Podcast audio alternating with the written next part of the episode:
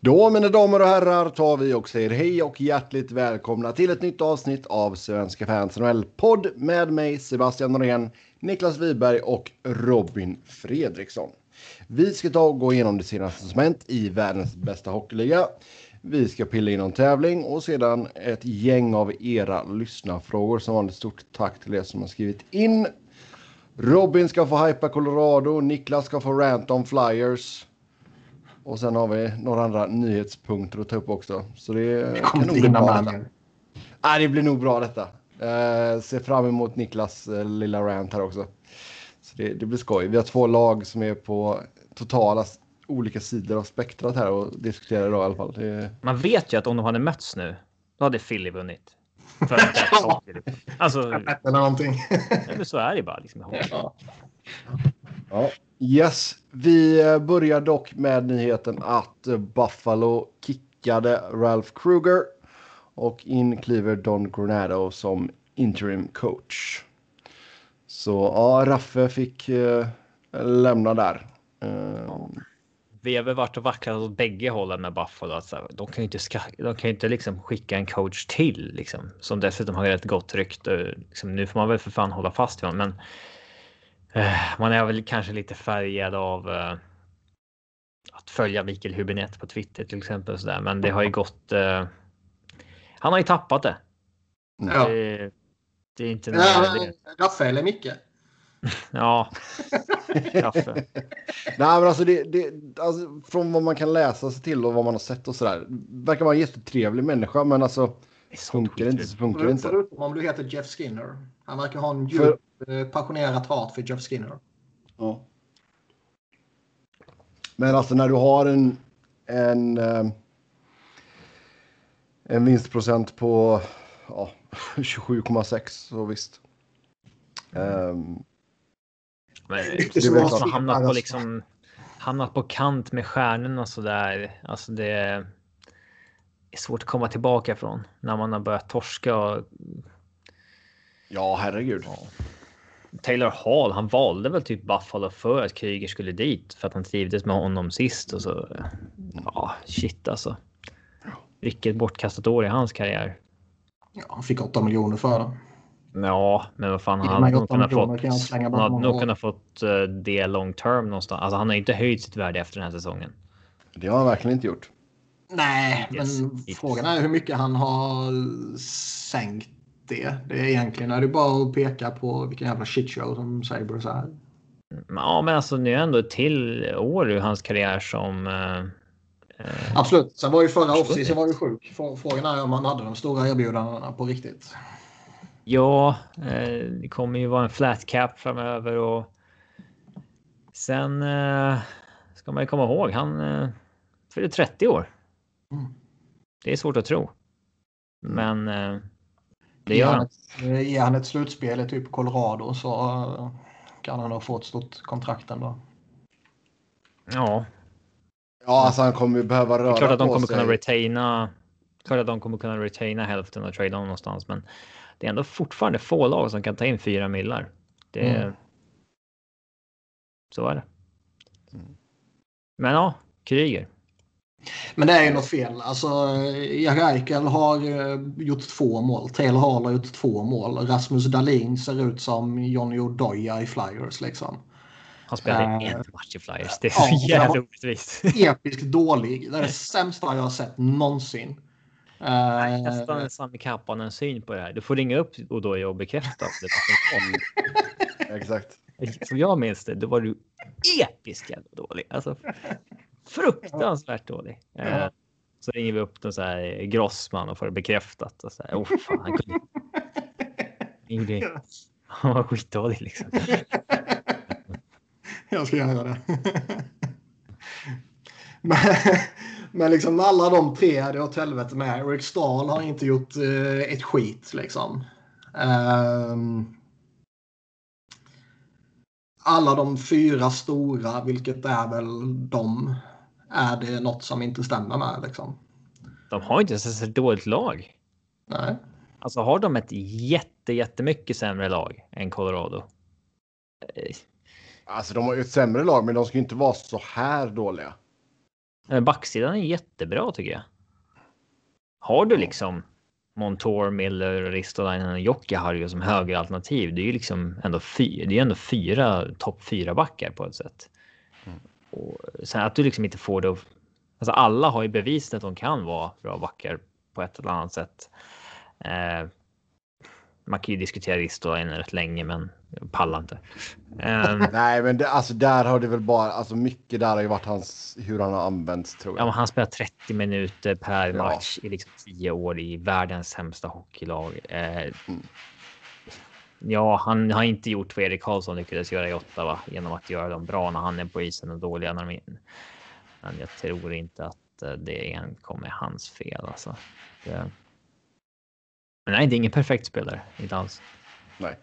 Um, men alltså elit, forwards eliten de har ändå med liksom spetsegenskaperna i Skinner, Stahl, Hall, Eichel, Reinhardt. Uh, alltså det ska. Det ska levereras mycket bättre. Det. Och man kan inte, man kan inte klandra Ullmark. Han är liksom räddat det han kan. Mm. Ja, alltså han har ju varit bra utifrån sina förutsättningar. Mm. Så absolut. Det, nej, någonting eh, riktigt på sned där. Så vi får väl se ifall det går att rädda detta skeppet lite. Men eh, det känns ju som att man kommer att hamna sist med ganska bra marginal här. Om inte ja, jag vet inte riktigt hur man ska vända på det här skeppet heller. För jag menar, du bör ju sälja av det som kan säljas av också i typ mm. hål. Och jag undrar hur start. stort problem ägarna är i Buffalo.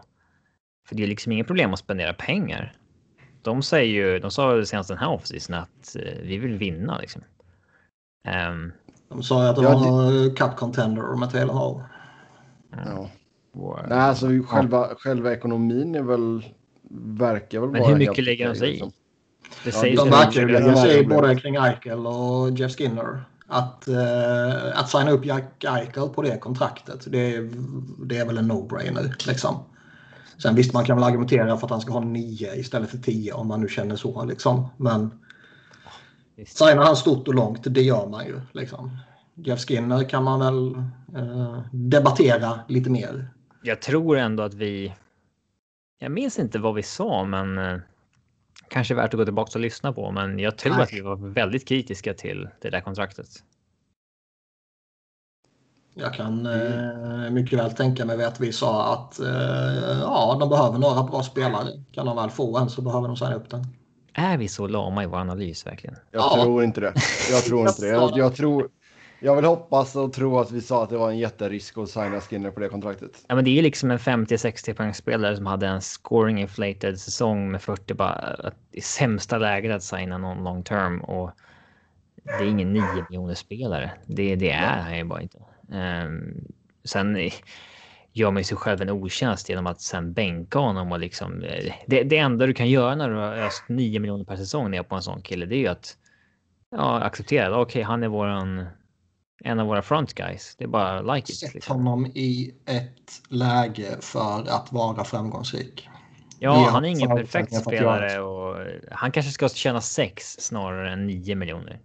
Men, ah, jag tycker nog ändå han ska ha pengar i lön. Ja, visst. Tillåter CBA? Ja, det gör det. ja. Sebbe, ta reda på det. Nej, det här är... Kan man få, redan, kan man få ersättning i naturen? Det är redan på väg att gå... Det är en liten stjärna på lönen på Cap Friendly så håller man musen och så kommer en ruta så där. Liksom, att det är typ som när det är bonuses och sånt där som man... uh, ja, men uh, Don Granato då? Är han mm. nästa Scotty Bowman? Ingen jävla aning. Är han bror till Tony Granado? Ja. Ja. Det är klart han är. Mm. Alltså han har ju varit head coach för uh, det US Hockey National Team Development Program. Um, och sen har han ju varit assistant coach under ett par år med Quinwell i Chicago. Och sen kom han in 2019 till Sabres. Um, mm.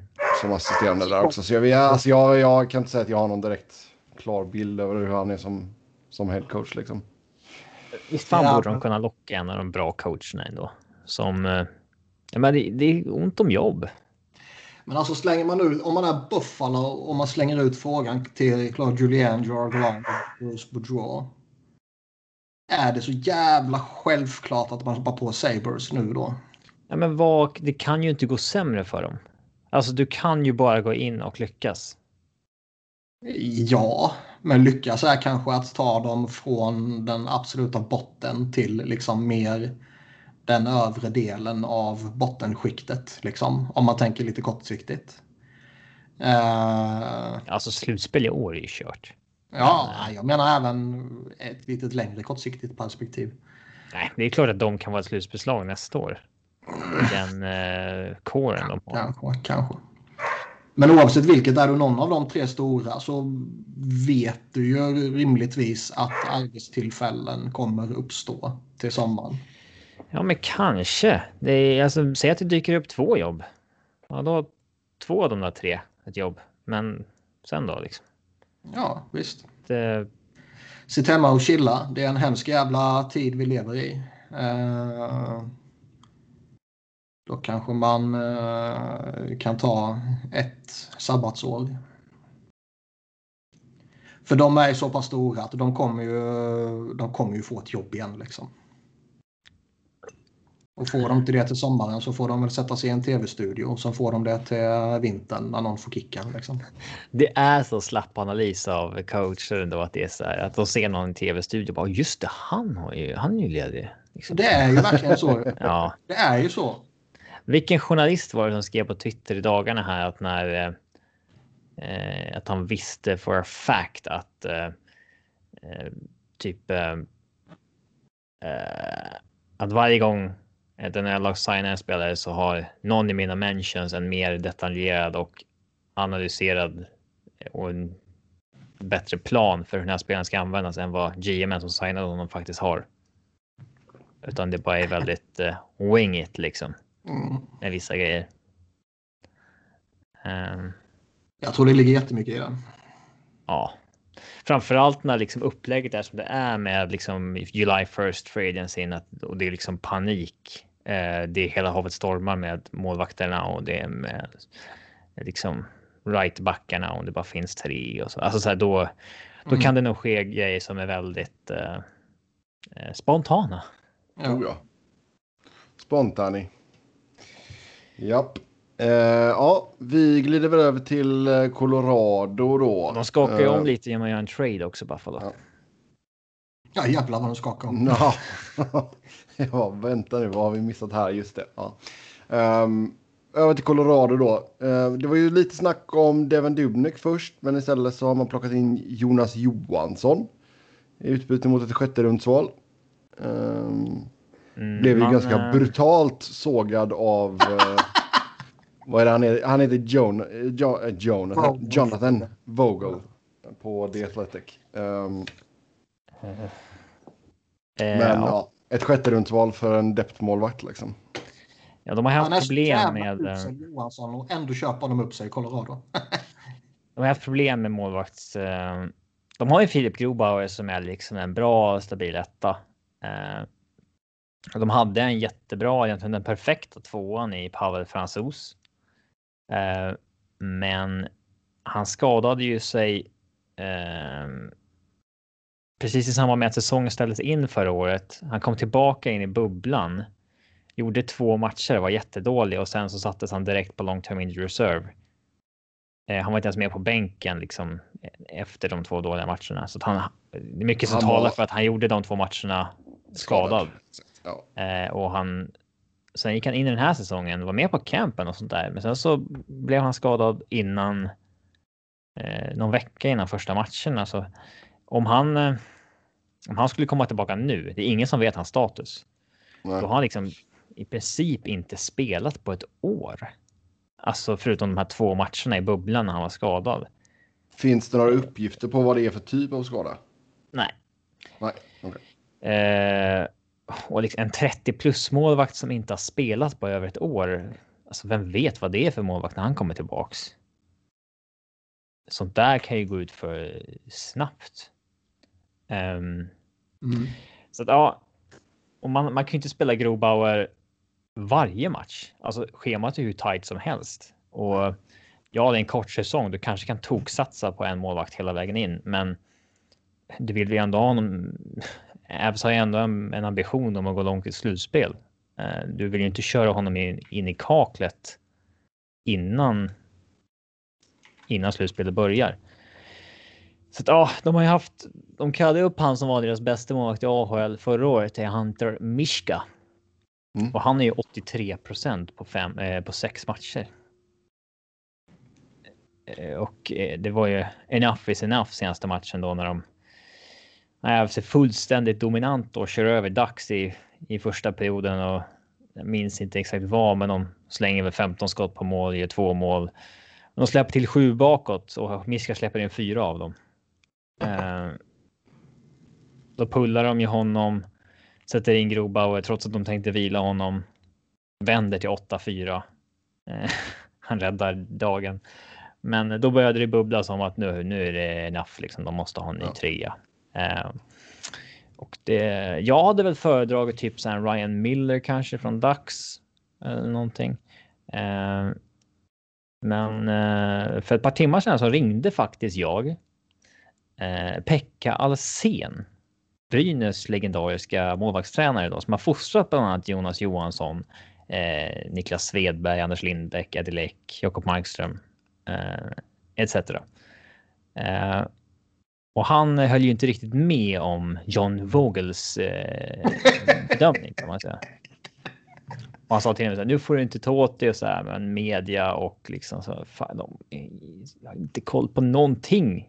det, och det är ju faktiskt lite så med vissa av de här beatwriterna i ligan som har haft jobben i 20 år så där att man man häpnar ju faktiskt ibland över hur lite liksom, grundförståelse vissa av dem har för eh, hockey. Ja. Eh, Alltså, Sen vet man ju att så, sådana grejer kan ju baseras också på att eh, en spelare inte har velat prata med dem. Liksom. Ja, verkligen. verkligen. Eller snäst av mot dem eller något sånt där.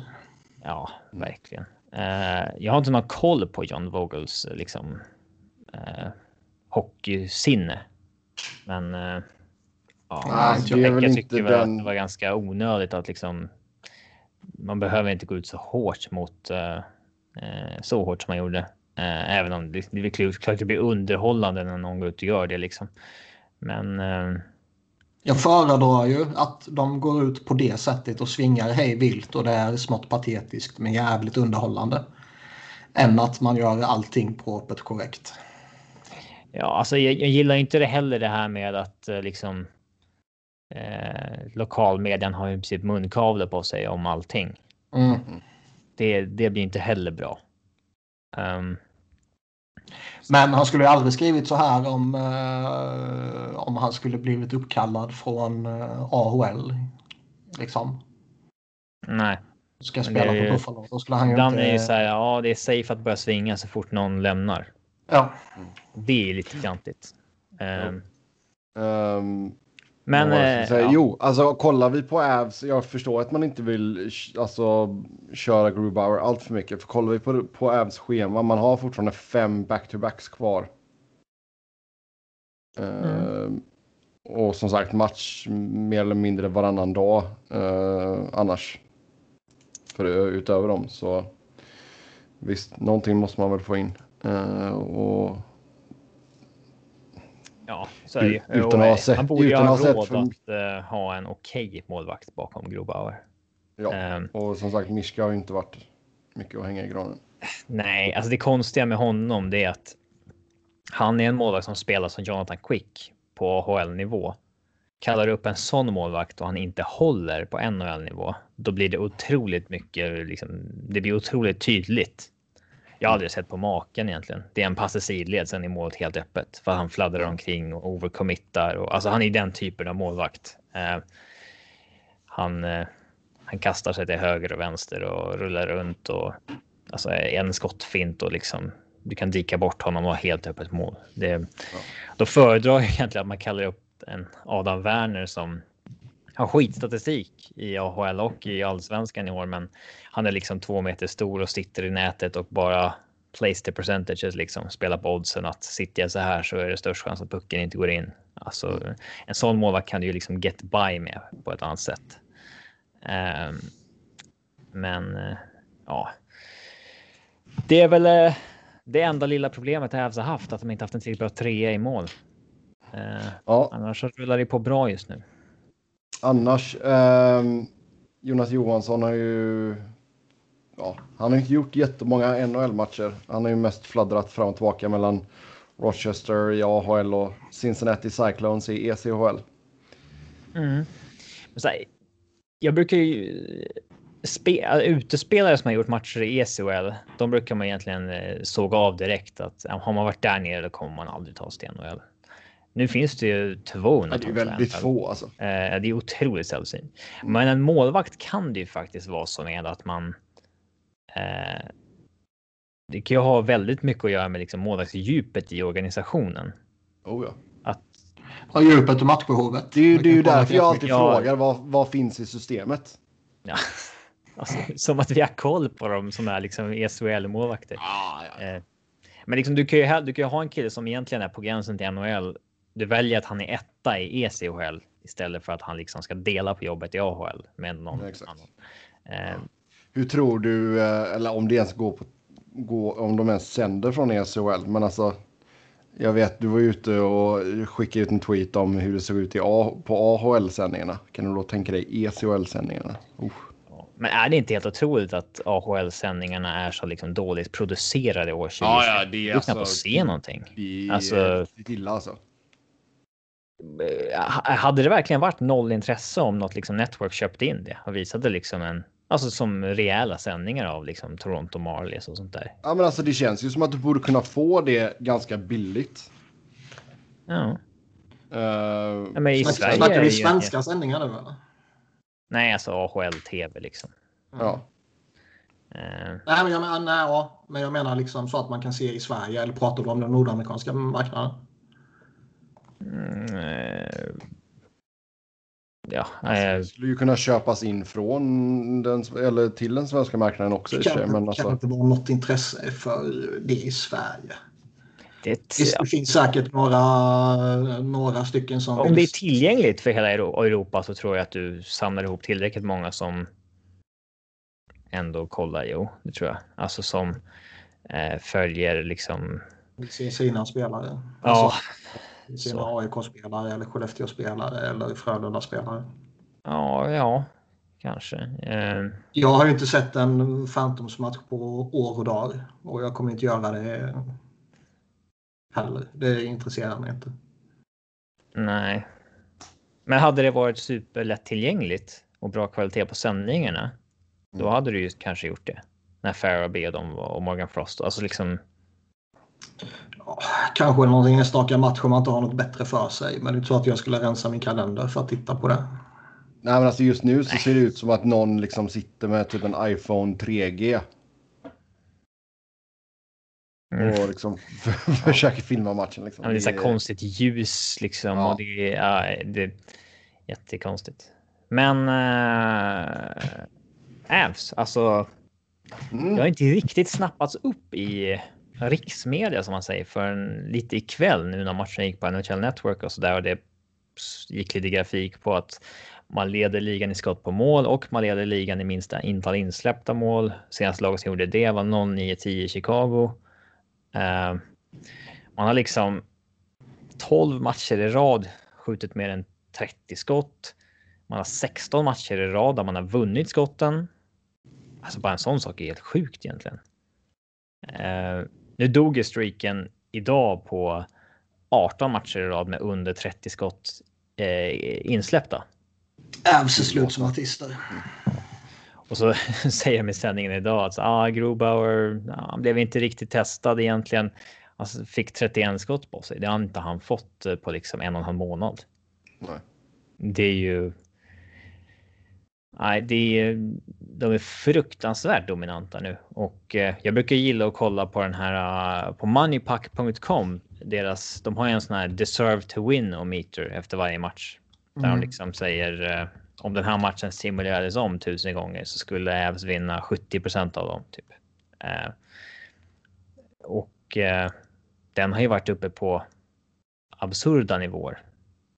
En vanlig dominant match är ju som idag. 70% Ävs, 30% Minnesota. Men Ävs har ju snarare regel än undantag varit liksom 90-10 i procent. Att de har liksom 4,5 expected goals mot 1. Och det är alltså jag har aldrig sett ett lag hockeylag vara så här överlägsna som Avs har varit i, i mars månad. Alltså det, det är ju jäkligt intressant och det, jag menar det är ju att de dessutom tvålar dit ett Minnesota som var ganska hett innan de här två matcherna. Ja, eh, just det rann ju iväg med målen just i de här matcherna. Det var extra mm. kul liksom för att man, man förtjänade mycket mer i de här matcherna mot Arizona och, och Ducks när man, och Kings när man eh, vann med uddamålet vissa matcher där man var ah, det har varit så 45-14 i skott och sånt där. Helt ja, absurt. Liksom. Det, um, ja, jag aldrig sett ett hockeylag vara så här dominanta som man varit. Eh, kanske så här två matcher i rad ibland, men nu snackar vi ju upp mot eh, vad blir det? Det är sju matcher i rad tror jag där man liksom har dubblat motståndarnas skott och minst dubblat deras expected goals. Eh, man är aldrig så liksom jämn i hockey i sina prestationer. Även om man liksom kan gå på en winning streak på tio matcher ibland så. Eh, eh, då är det alltid två eller tre matcher där som man egentligen inte skulle ha vunnit, men man är het och puckarna går in liksom eller målvakten stjäl en match här och där. Men det har liksom inte behövts. Det har varit en super. En otrolig superperiod faktiskt. Eh. Ja, så vi får se hur alltså länge det håller i, för det, det borde vara helt ohållbart att vara så här, så här överlägsna som man har varit. Jo. Alltså det är ju lite, alltså för, för Colorados del så är det lite synd också att Vegas fortfarande går så bra som de gör också. Um, alltså så här, sagt... grejen är, Avs och Vegas kommer mötas i slutspel. Sen om det blir första rundan eller andra, det spelar typ ingen roll faktiskt. Um, de kommer stöta på varandra förr eller senare ändå.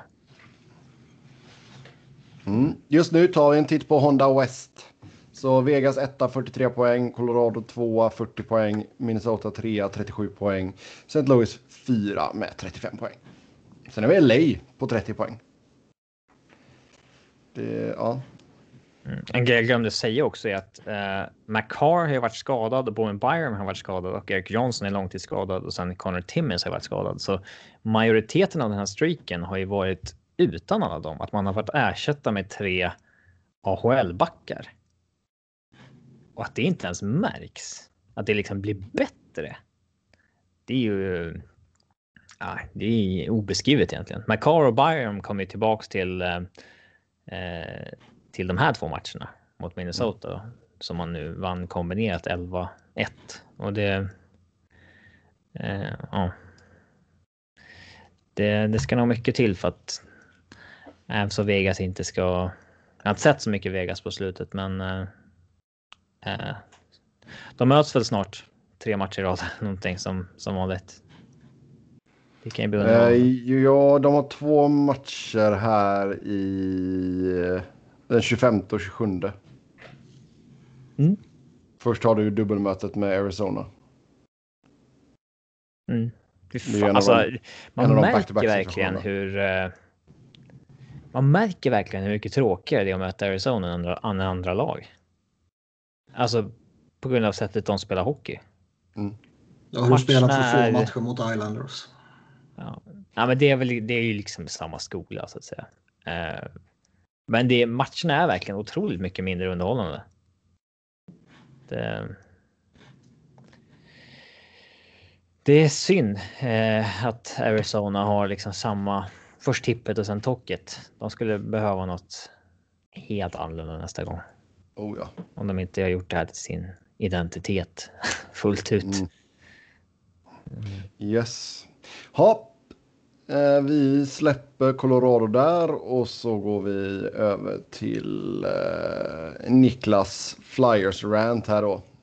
Eh, så ta bort alla barn som lyssnar just nu. Känns som att det här kan bli... Ska också hämta en dryck. Ja, gå och hämta en dryck och spänn fast säkerhetsbältet. Mm, jag häller upp lite kall öl här så jag har så vi klarar oss. ja, mycket av detta. Alltså, det har ju pågått en del under den senaste tiden ändå, Niklas. Eh, och sen så kom det här jättedebaclet eh, borta mot Rangers när man förlorar med 9-0. Alltså det är ju... Man har ju sett hela säsongen egentligen att eh, något står inte rätt till. Flyers var ju... Ja, kalla det dominanta, kalla det liksom... Eh, väldigt bra, kalla det vad fan som helst under liksom slutskedet av grundserien förra säsongen innan man tvingades ta ett uppehåll där liksom. Och Eh, man var ett bra lag, man var ett topplag i ligan från liksom, ja, vad blir det, december, november och framåt liksom.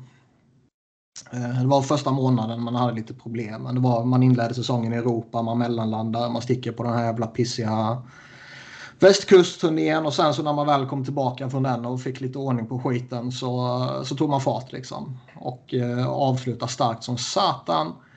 Och sen kommer man in i, i slutspelet och från slutspelet och fram har det ju varit kaosartat. Eh, under off-season så var det ju ändå så att man kunde titta tillbaka på slutspelet och kanske konstatera att ja, sjuka förutsättningar. Eh, kan man klandra ett lag för att man liksom eh, Eh, är en match från konferensfinal under de förutsättningarna?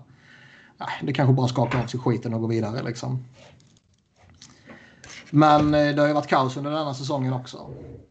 Vi pratade rätt mycket under inledningen att det var liksom man vann sina matcher men det såg inte övertygande ut. Liksom.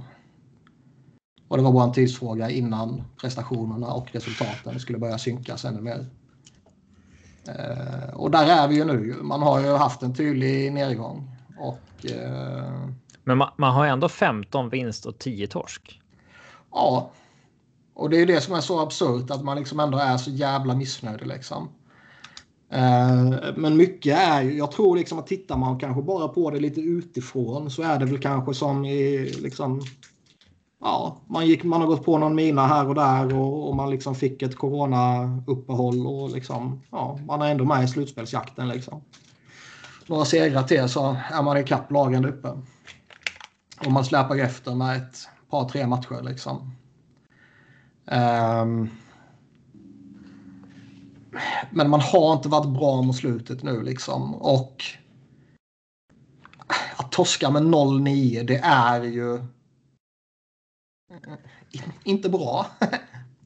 Det är ju... Men det sker ju inte bara av liksom uselhet. Det är Nej, ju... Det är ju tecken på att det är någonting som är fel. Ja, ja visst, men man ska ju komma ihåg, alltså hockeyn är ju lite som den är också. Flyers gör ju en... kan vara lite random. Ja, Alltså Rangers har mindre än tre expected goals men får nio mål.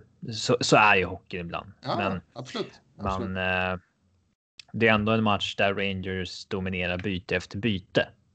Mm. Så kan man säga. Och det, mm. att inte liksom kunna stoppa den blödningen på något sätt. Det är ju anmärkningsvärt. I och med att det är helt... två perioder också. Ja, det är helt absurt. Det är eh, den näst största förlusten när man blivit nollad genom tiderna. Um, för Flyers då alltså. Och den största förlusten i modern tid. Uh, Vart går gränsen för modern tid? Jag vet inte. Men uh, liksom det är 52 år sedan den, första, den största förlusten kom. Liksom. Uh, ja. Så det är liksom... Det var inte samma sport. Nej. Men eh, 09, pissuselt, förnedrad. Man har känt sig liksom besviken, uppgiven, upprörd, arg, ledsen. Eh, allt sånt genom åren. Det har varit mycket skit såklart. Men för fan, jag har aldrig känt mig så förnedrad som man gjorde där. Det var eh, pinsamt. Och ingen verkade bry sig. Det är fan skandal. Man sitter liksom och, och, tittar på den här jävla skiten och spelarna bara verkar acceptera att jaha, det blöder. Jaha, där kom femman, där kom sexan, där kom sjuan, där kom åttan, där kom nian. Nej, vem fan bryr sig? Vigneault står och tittar på och gör inte ett skit. När matchen är på väg att glida ifrån honom så verkar han inte bry sig. Tittar upp på sin jävla jumbotron och, och ser lite fundersam ut. Tar någon jävla timeout, skrik lite, slår någon jävel liksom. Gör någonting. inte det där en liksom supportergrej dock bara? Man hävdar att det är ingen Ja, det är mycket sig. möjligt. Men när man torskar alltså... med 0-9 så är det fan viktigt att visa saker. Att inte bara stå där som en jävla idiot och titta. Ja. Oavsett om du är målvakt, back, forward eller coach. Man hade velat, man hade velat sett vad Ed Schneider hade gjort i pressboxen vid, vid 9-0. Fan, han skulle gått ner och avskedat folk på plats. På gott och ont kanske. På gott och ont, men seriöst, alltså den här jävla organisationen. Från det att man klev in i den stora expansionen där på 60-talet. Eh, så har man bortsett från de allra, allra första åren typ liksom. Så har man i princip alltid, förutom då de första åren där och eh, en kort period i början på 90-talet, alltid varit en organisation som har utmanat och som har försökt utmana. Man har alltid man har varit competitive liksom. Man har varit competitive, man har gått för det, man har alltid spelat slutspel liksom.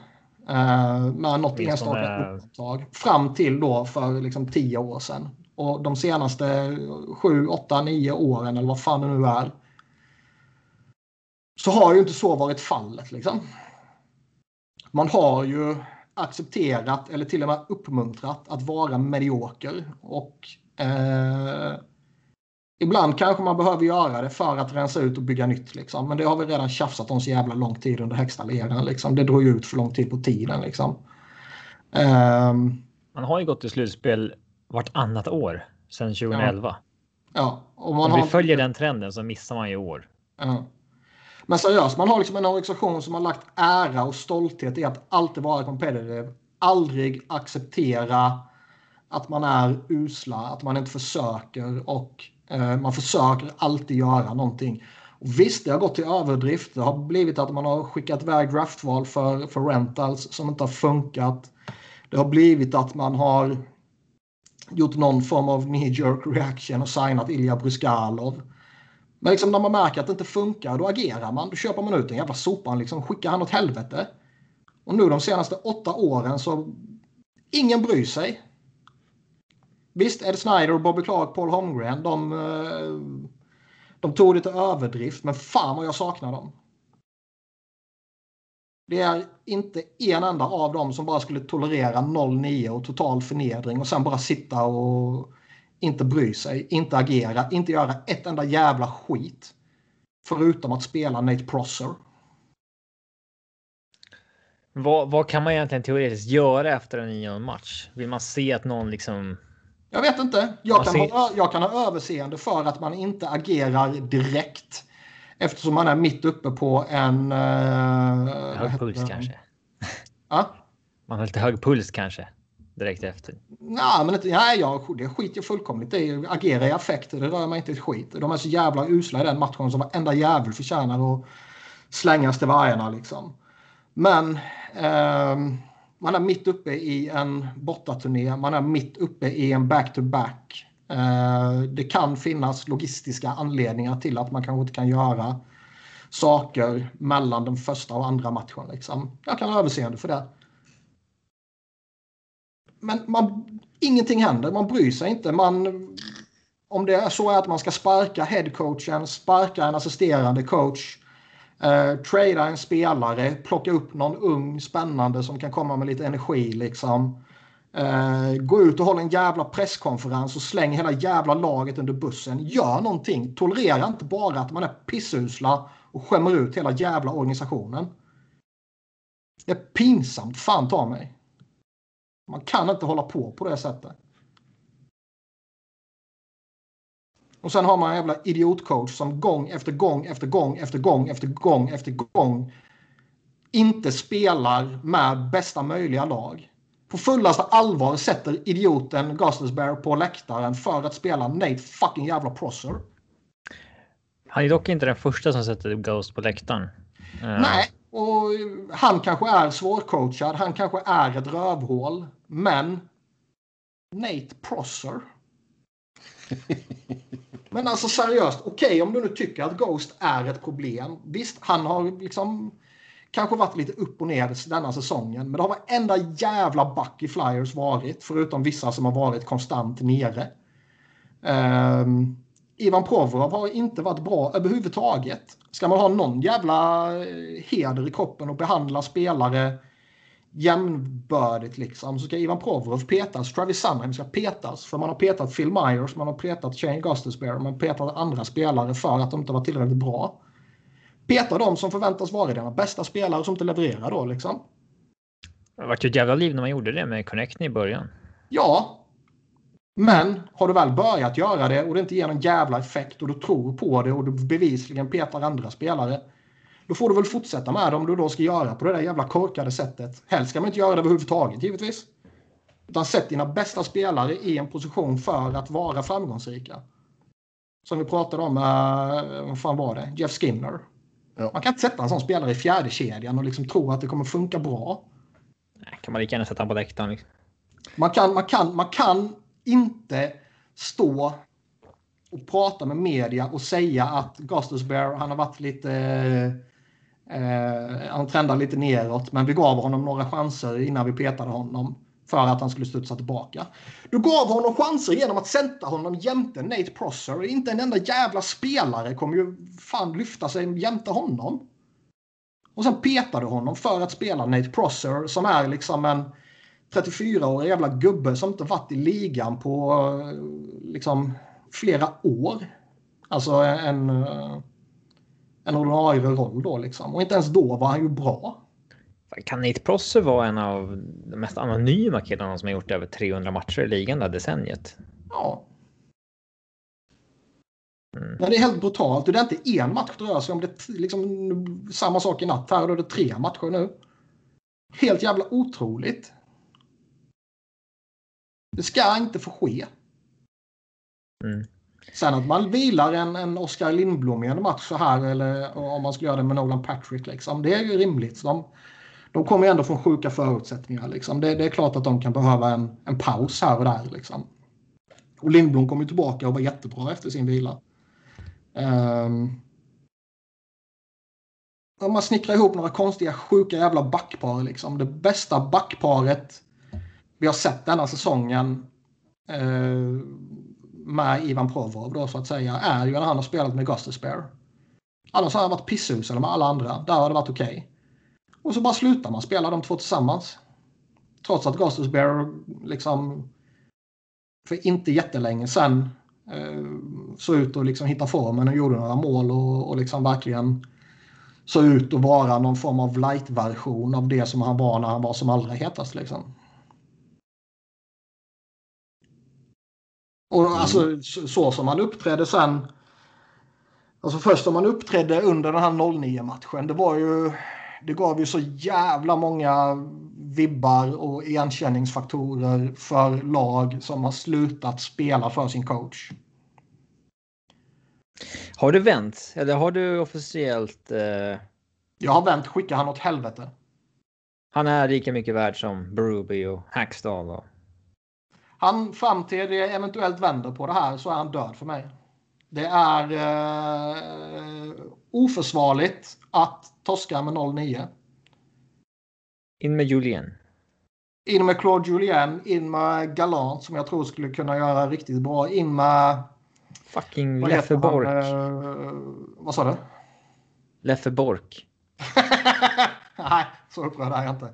Men in med Bruce Boudreau. Alltså gå efter någon av de tre stora där. Jag skiter fullkomligt i att Vigneault har tre år kvar på sitt kontrakt tror jag där. Eh, på ett rätt välbetalt kontrakt. Jag bryr mig inte ett skit. Ta den jävla... Flyers organisation ska skita i det. det de kan skita i det. Ta det jävla ansvaret och se till att du har en competitive produkt som du sätter på isen liksom.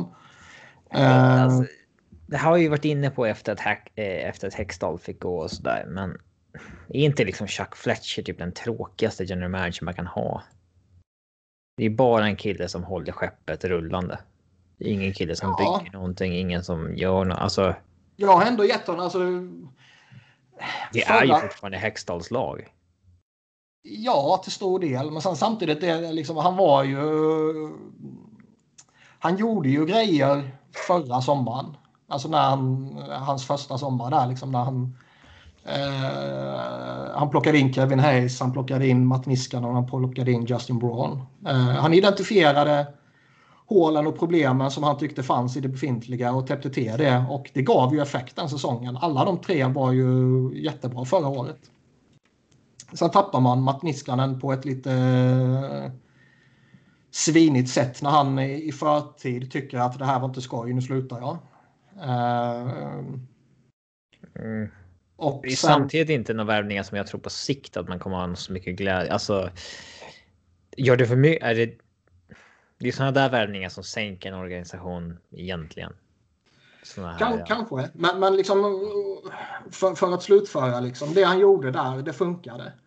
Sen kommer han då in, in i, i, nästa offseason där eh, det enda han egentligen har att göra är att förlänga några kontrakt och eh, hitta en ersättare till Niskanen. Och eh, vad man har förstått och vad som har rapporterats så var han ju aktiv under off-season för att försöka få in den ersättaren. Men tyckte inte att man hittade rätt möjlighet. Och det är fair enough egentligen.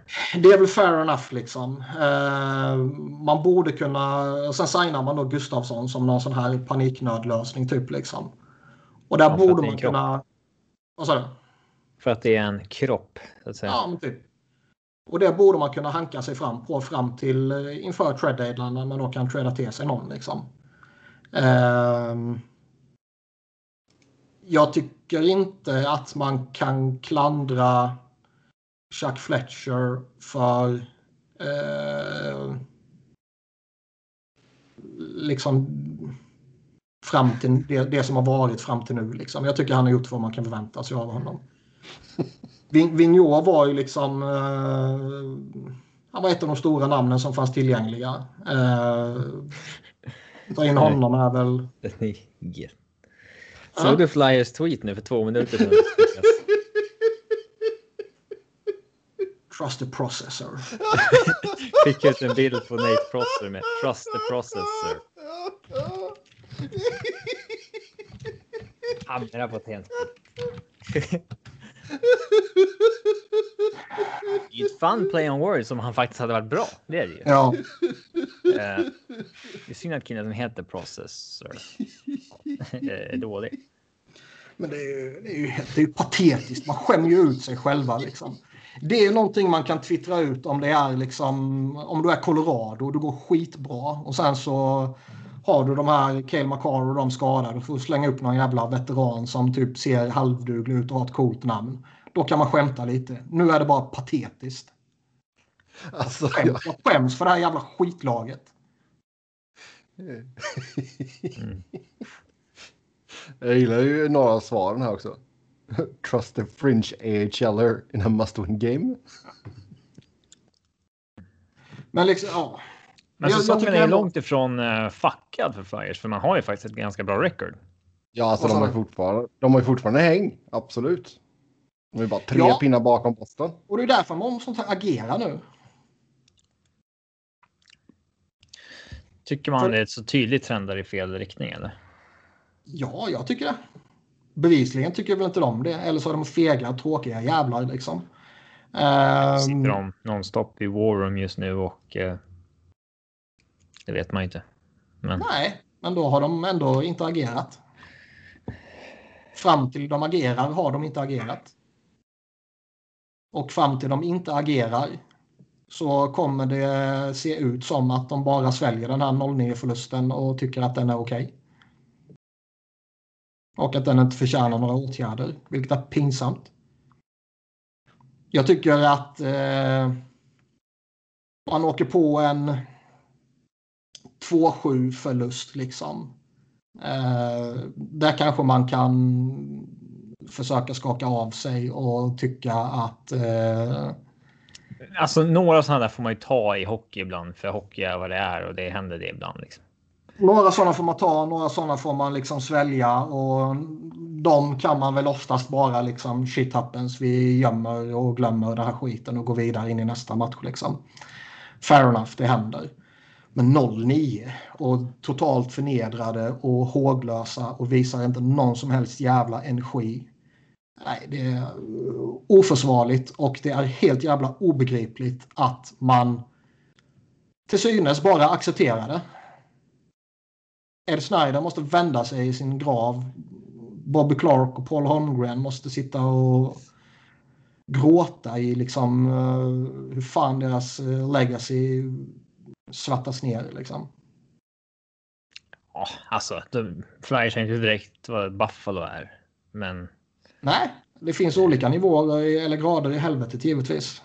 Men det är ändå, det, är, det här är ändå ett lag som det var inte bara jag, det var vi alla och väldigt många fler som hypade upp Flyers som en uh, eventuell utmanare inför säsongen.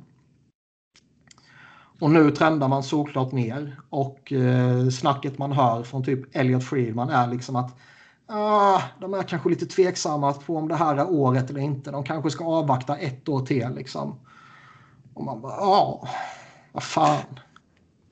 Hur jävla många år ska vi vänta och hur många jävla år till ska vi vänta till Claude Giroux inte kan göra samma stora avtryck längre liksom.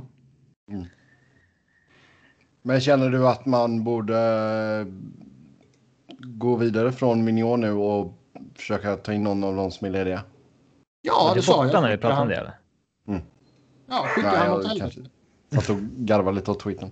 Eh, Nej, skicka iväg honom. Eh, sen, sen liksom, jag menar, vill inte Galant, eh, eh, Boudreau eller Julien komma, då... Skicka ner på Holmgren i båset. Nej, men då kanske man ja, får behålla honom liksom. Men...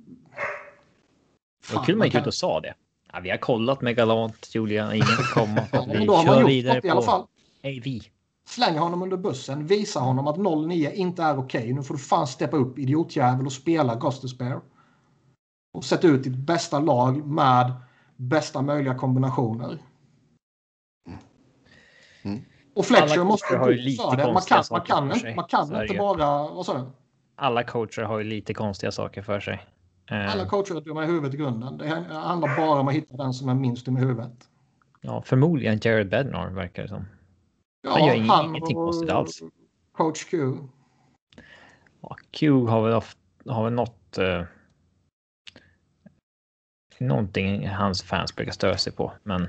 Jo, men ja. det har väl alla. Men han har ju ändå odiskutabla resultat. Mm. Ja, ska men, vi lämna flyers där? Nej. Nej. Man kan inte bara lägga sig ner och dö denna säsongen. Man måste göra allt i sin makt för att rädda den här jävla skitsäsongen. För om man bara lägger sig ner och dör och accepterar att nej, det här är inte vårat år. Då bara Vad är checklisten då? Nummer ett. Sparka coachen. Skicka han. Ta in någon av de tre om det är möjligt. Uh, Två. Gör en trade då? Ja, plugga igen det där jävla hålet i försvaret. Får du överbetala så får du överbetala, men plugga igen det jävla hålet.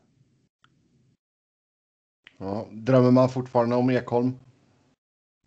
Det är väl eh, på många sätt en perfekt värvning. Skulle han varit högerfattad skulle han ju varit den perfekta partnern till Provorov. Eh, men han är den uppenbart stora tillgängliga. Gå efter honom. Får du betala lite för dyrt så gör det. Kan man, eh, kan man gå efter honom och behålla honom i expansionsdraften? För man, Man vill väl... Jag är, jag är i ett läge nu där jag skiter heligt i allt som har med expansionsdraften att göra. Man, ja, måste... man går ju inte för honom och sen tappar honom expansionsdraften. Det måste du höja. Ja, men jag bryr mig inte nu. Som jag ser det är gå för att rädda den här säsongen. Gå för att faktiskt leva upp till förväntningarna på denna säsongen. Visa att ni inte accepterar 0-9 i röven, vilket är patetiskt. Och bry er om expansionsdraften till sommaren. Det är ju inte hela världen om man skulle tappa Philip Myers i en expansionsdraft heller. Man, ta, man tappar Nej, inte så någonting vettigt. Så som han spelade förra säsongen så ville man inte tappa honom. Så som han har spelat den här säsongen kan man gärna skicka ner honom i en AHL nu. Man vill väl aldrig att någon organisation ska rycka en spelare av deras choice från ens lag. Men eh, man får ju räkna med att man tappar någon av Philip Myers tappa någon spelare, absolut. Liksom. Och vill du inte det får du väl göra någon jävla deal med Seattle då. Ja. Jag, jag bryr mig inte om expansionsdraften nu. Det är den här jävla säsongen som allting handlar om. Visa att ni inte tolererar att vara en mediokra längre. Om ni inte agerar utan ni bara lägger ner och dör. Då är ni inte mitt Philadelphia Flyers längre. Det, är liksom, det här var den sista jävla spiken. Och de här outhärdliga jävla skitåren vi har bakom oss. Alltså ni har ju ändå varit i slutspel vartannat år. Ja, Sen har han inte vunnit någon runda. Men, Nej, eh, allt relativt, jag vet. Men... Uh, ja. Jag bryr mig inte längre. För fan. 9-0! Ja, jag, jag... bara acceptera det. Ja, jag, jag, tror nog att det är klokt att göra ändå. Nej, jag skiter i det. det... Man, kan, man, kan inte, man kan inte acceptera det. Man ska nog aldrig ja. göra eh, konsekvenser baserat på hur det går i en match, även om det blir 15-0 tror jag. Jo. Det finns tillräckligt stora resultat som förtjänar omedelbar eller av olika anledningar nästan omedelbar eh, åtgärd. Mm. Eh, jag får ta och plocka in ett par lyssnarfrågor här med att det kopplar in till ämnet här. Eh, först det är omöjligt nio... att vi inte hunnit tagit allt. Ja, fast eh, ändå. 9-0 i skärten och en svensk gör 6 poäng i samma match. Hur mår Niklas? Ja, det är ju... Zibanejad show. Du avrättar mig eh, på ett väldigt smärtsamt sätt och sen så våldför du dig på min döda kropp. Det är liksom... Uh... Det där har jag aldrig fattat. Varför skulle man bry sig om vad som händer med ens kropp när man är död? Jag gick typ så här begravningsavgiften, så här, den får man ju inte säga upp. Jag är så här, jag skiter väl i vad ni gör med mig när jag har dött. Donera mig till en jävla nekrofilförbund om ni vill. Så här, bara, jag är död. Herregud. Ja. ja. Uh, yes. Det ska, ska vi... sägas också, vilket du kanske mm. kommer till här nu, att målvaktsspelet har ju varit ett problem. Carter Hart är ja. ju inte bra. Nej. Det, Vad är felet? Jag vet inte. Han har kanske hamnat snett. Han har kommit fel in i skiten liksom. Och, uh, Vågar man ställa frågan om han verkligen var så bra från början? Ja, men han har varit jättebra i jättemånga år. Det är liksom en uppenbar... Ja, men om man tar... 12. Men om man tar juniors i hela skiten, liksom, det är en uppenbar talang. Mm. Um, Man får vi snarare räkna med det. Man borde kan. Alltså, men samtidigt, det är svårt att säga att de borde haft en bättre tvåa än Elliot. Det är svårt att säga.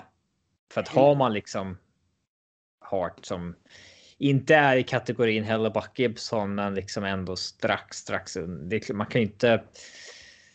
Ah, det, är svårt att klandra vad de, har, vad de har på den positionen i alla fall tycker jag. Nej, och man får fortfarande komma ihåg att typ Carter Hart är fortfarande yngre än vad typ Henke Lundqvist var när han kom in i ligan. Ja, med typ fyra års marginal eller någonting. Det är ju... Inte riktigt så extremt, men uh, yngre i alla fall. Ja, men Henke hade ju vunnit SM-guld och...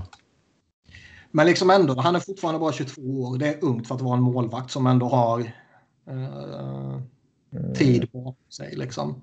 Henke kom in 05-06 och är född 82.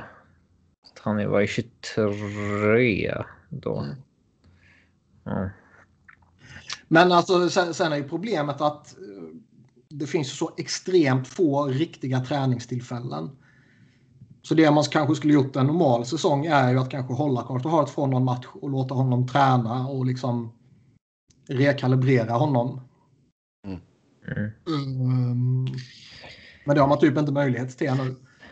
Men då säger ju den här jävla idiotcoachen vi har liksom att ah, men nu ska han få chilla lite. Vi måste se till så att han har rätt och nu, nu får han ta det lite lugnt här liksom. Jag är inne på att man ska kunna rotera laget lite mera. Alltså så här. Uh, men man har ju kanske inte råd med det om man är Flyers. Men liksom man, man pratar om sin unga alltså, stjärnskottsmålvakt liksom har lite problem. Vi behöver resetta honom. Han behöver ta en liten paus så att vi kan arbeta med honom. Och sen när han har gjort det så ja, då kör vi. Han är inte riktigt redo än. Och sen slänger du ut honom i den här jävla matchen eh, för att typ försöka få honom till att stoppa blödningen bakom Elliot. Liksom. Ja, man måste ju byta målvakt i en sån match. Han, det gör kom, man ju. Ja, men han kommer ju liksom... Eh, Sean Couture is out tonight with a lower body injury. Bra. Agera. Skicka någon. Ja. Men, men liksom man kan inte... Och, och liksom sen då bara slänga in honom där. Och när man vet att sannolikheten för att han kommer bli totalt jävla sönderbombarderad är ju... Det är ju garanterat liksom. Och bara slänger man in honom där så går det åt helvete liksom. Eh, det är så mycket konstiga grejer som han gör nu. Och det är han... Ja. Ju sämre det går desto galnare verkar han bli. Och sen ja. så matchen, matchen efter. Eh, första perioden, ja den är väl okej. Okay, men det är inte så direkt så att man går ut och visar någon sån här tokdesperation för att nu jävlar ska vi visa att vi har någon jävla heder i kroppen. Efter att ha förlorat med 0-9. Men man går ut och stoppar blödningen, det gör man i alla fall. Ja, och sen så liksom andra perioden, ja den är väl bra. Eh, man går upp till 3-0. Och sen så bara brutal jävla kaos. Tappar 3-0 till 3-3 och du vet skulle man tappat matchen som man torskar matchen. Då är ju... Fan om jag har suttit och hatat lite här nu, vad fan skulle jag inte gjort då? Mm. Då ska ju odiskutabelt alla tradas och alla sparkas. Alla! alla! alla. Fatta om de skulle göra det. Trada alla. Hela laget. Alltså det är ett helt nytt lag en vecka senare. Ja. Alla i karantän visade sig så att de får lämna VO. liksom så här, ja, vi tänkte inte riktigt igenom det här, men Uh, nu blev det så här. Vi har i alla fall visat att man måste agera efter en ja. 9-0 förlust. Ja. Men seriöst. Ja. Nio jävla noll och man bara tolererar skiten. Det är, uh, det är inte mitt Philadelphia Flyers. Mm. Nu kan du gå vidare. Ja. Um Toronto har ju sladdat lite här nu på slutet. Man ligger fortfarande först i Scotia North, men eh, tre raka förluster och eh, ja, som sagt inte gått så jättebra på slutet. Man sägs vara all in, ska gå efter en eh, forward, bästa möjliga forward och att man är redo att släppa sina bästa prospects. Ja. Så Alex Galchenyak blev inte det lyftet som de trodde alltså? Alltså, vi nämnde det lite förra, eller jag nämnde det tror jag. Men jag har sett större behov av att gå efter en back. Mm. Alltså har man Matthews, Tavares, Marner, Nylander. Det är liksom det. Alla fyra kanske inte behöver det, men liksom två eller tre av dem måste ju vara de som driver laget i ett slutspel om man ska bli framgångsrika. Ja, plus att du har ju. Du får ju ett bra bang for buck ur Thornton och Spetsa. Och, ja. Och men, men, ja, men det är ändå liksom de stora som behöver dra laget. Och har man ändå dem där tycker jag fan det är en större vinning i att gå efter en till bra topp 4 back. Ja, för att ha fem istället för fyra liksom. Ja, för liksom Jake Massin, Morgan Riley, TJ Brody, Justin Hall. Eh, liksom bra spelare. Mm. Men du vet säga att man kan peta in en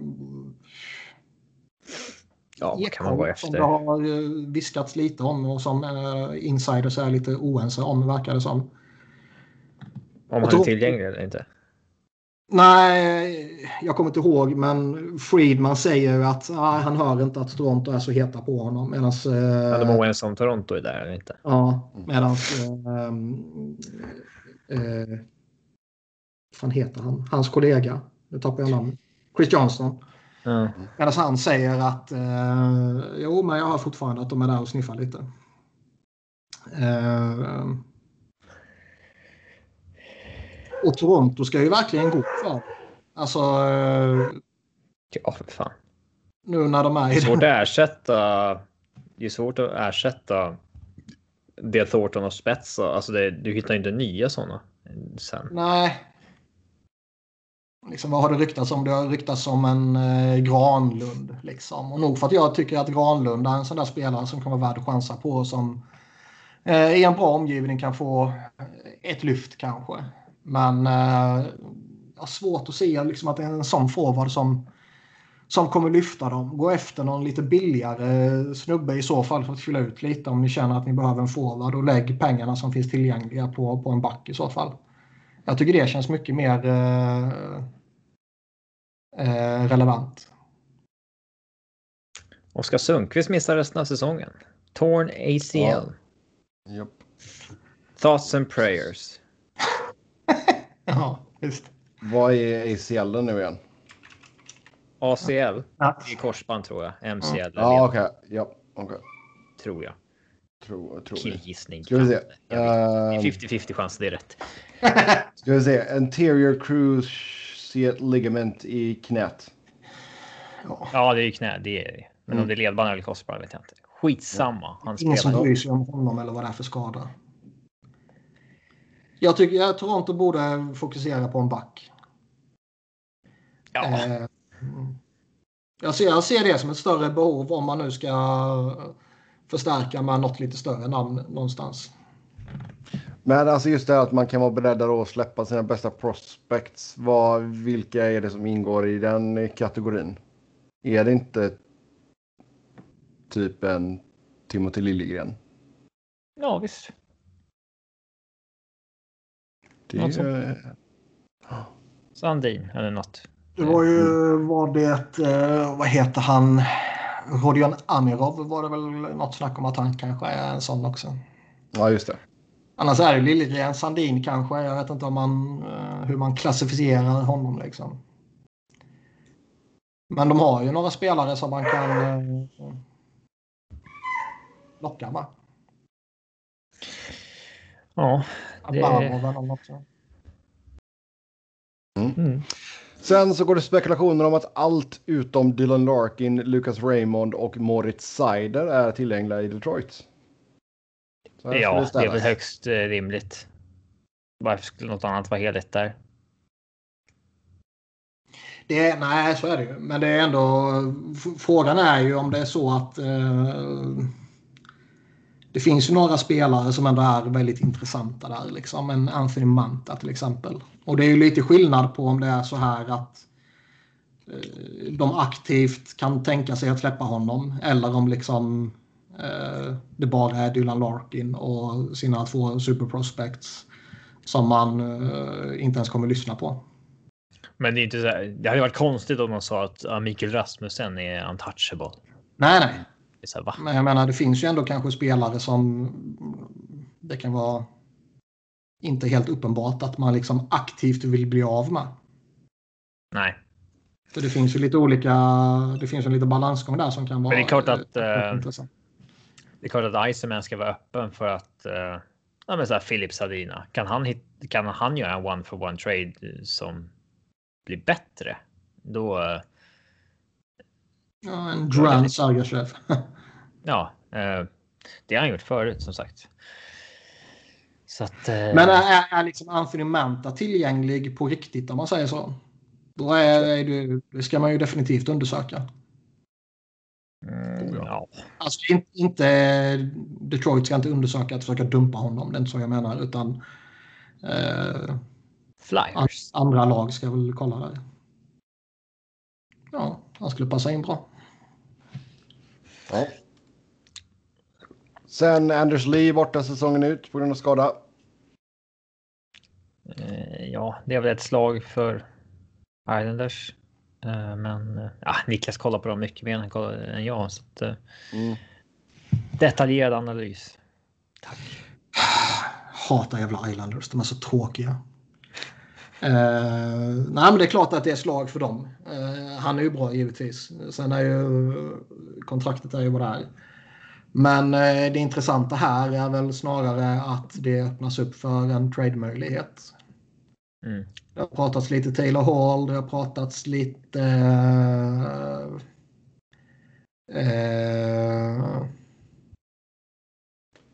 Någon till som jag glömmer.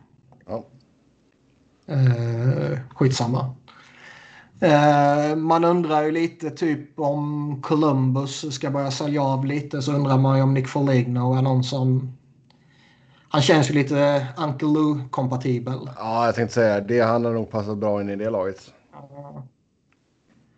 Uh, men där sägs det väl att Columbus fortfarande är inte redo att sälja av.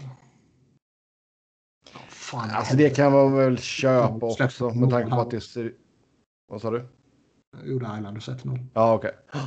Nej, men alltså med tanke på sitsen som Columbus är också så visst, det kan jag väl köpa. Nu har man ju bra häng här tack vare att Chicago gått och torskat fyra raka liksom. Ja, nu börjar Flyers-matchen om det är som undra. Mm. De som möter. Det är, ju, alltså det är ju det som är lite problemet också. Alltså trade deadline kommer ju här med med raska steg. Och det är fortfarande jäkligt jämnt i många av divisionerna. Samtidigt som du måste tänka på potentiella ja. karantänsgrejer också. Liksom. Ja, du kan inte vänta för sent. Eh, nej. Och, nej. Men det är också lite, alltså... Som, som folk snackar lite kring Flyers och som väl är relevant för, för flera andra lag också. Liksom det här att man vet inte om det är värt att gå för det denna säsongen eller inte. Liksom. Man kan ju inte vänta hur länge som helst heller. Som du sa, dels liksom karantänsreglerna och eh, sen bestämmer man sig för att nej, det är inte värt att handla den här eh, säsongen och så låter man trade deadline passera och så eh, hittar man plötsligt formen igen och så står man där med ett hål i backbesättningen eller i centerdjupet eller vad det nu skulle kunna vara i ditt lag. Liksom.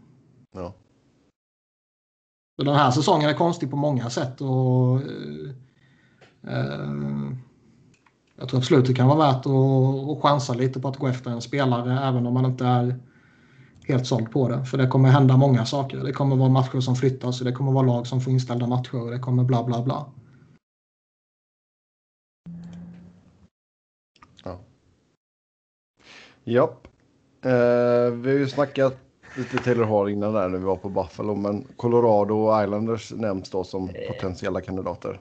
Jag följer kanske hundra Avs-supportrar varav några bloggare och podcastare. Ingen har nämnt någonting om att Taylor Hall skulle vara aktuell för Colorado.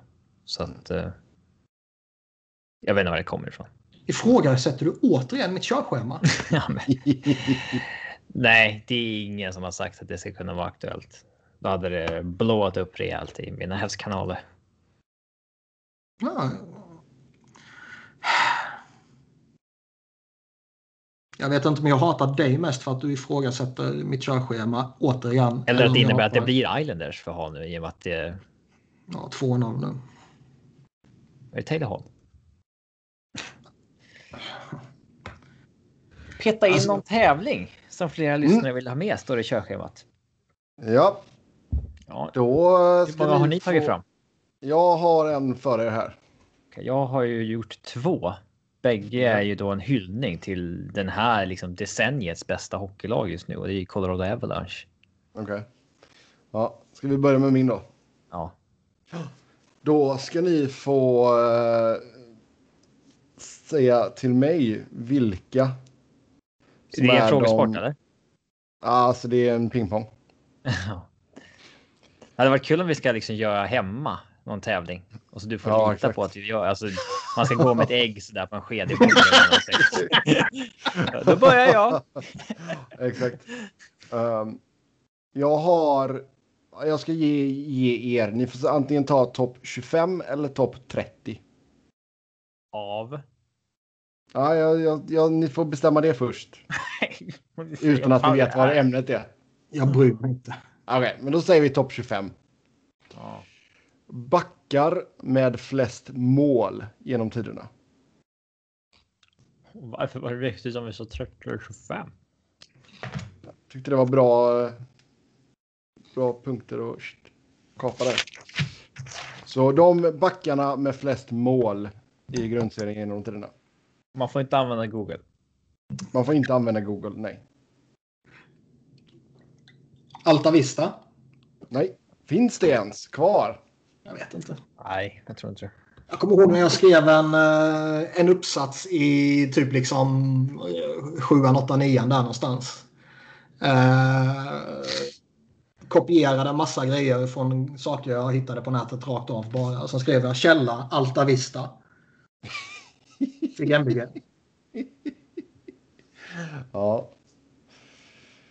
Ja, för fasen. Alltså jag hade ju vissa grejer där man var tvungen att ha um, alla citations var tvungna att vara från uh, så här, scholarly journals mm. som gick och hittade på uh, biblioteket på campus. Så det var kul. Mm. Mm. Ja, backar med flest mål genom tiderna då. Robin, du får börja. Vad är cut-offen på back 25? Hur många har hen gjort? Han, han har gjort 196 mål. Okej. Uff. Vem, vem tror ni kukar ur på egen blålinje och ger... Eh... Trust the processor. The ja. processor. 3-0 och han ger bort... Fy fan! Det är 3-0? Ja. ja. Det har man ju vänt för. Ja. Ja. Eh, fan alltså. 100, är det 25 backar som har gjort mer än 196 mål? Ja. Det är ju fan helt stört. Många av dem har gjort väldigt många matcher kan jag säga. Eh, ja, jag är säker på typ tre namn. That's it. Mm. Eh, jag börjar med R. Bork. Ja, Ray Bork, etta, 410. Leffe Borks kusin, visste ni det? Nej, det är det inte va? ja. eh, Paul Coffey. Ja, han är tvåa, 396. Vad sa du? Bork var etta eller? Ja, 410. Eh, Brian Leach. Brian Leach, han är nummer 10 på listan, 247 mål.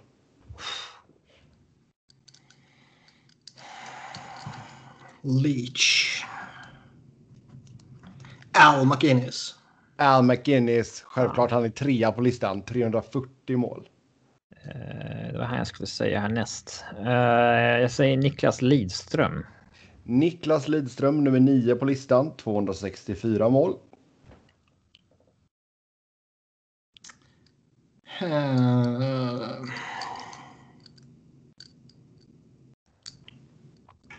Potvin. Dennis Potvin, femma på listan, 310 mål. Uh...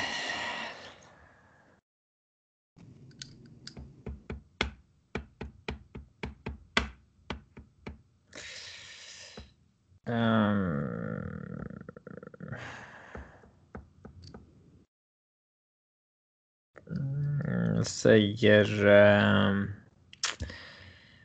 Scott Niedermayer. Scott Niedermayer. Det är tyvärr fel. Han är nummer 29 på listan. 172 mål. Oh, du skulle ha valt topp 30 Robin. Mm.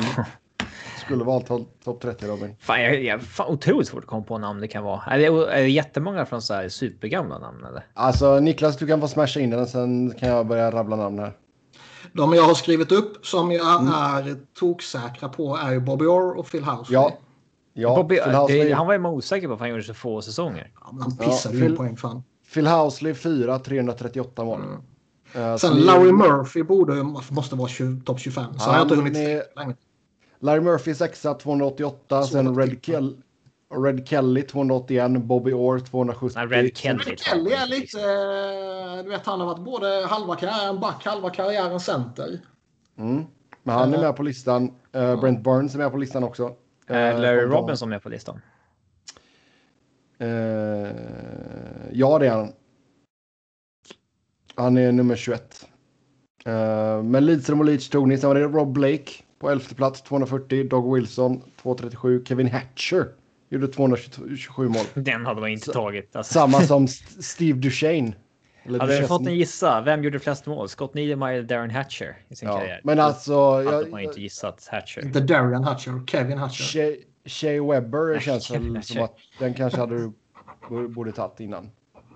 Vem sa du? Shea Webber. Är han Okej, okay, ja. Ja, det är plats 15. Sen Matthew Snyder, Reed Larson, Sergej Goncha, Brent Burns, Brad Park. Det de har inte tagit heller. Uh, Larry Robinson, Zdeno Chara, Gary Suter och Mark Ho. Och sen 25 plats Scott Stevens. Mark Ho? Ja. How säger vi för fan. Inte Ho. So, ho. How. det tänkte jag inte ens på när jag satt och kollade uh, Scott Stevens var nummer 25 där.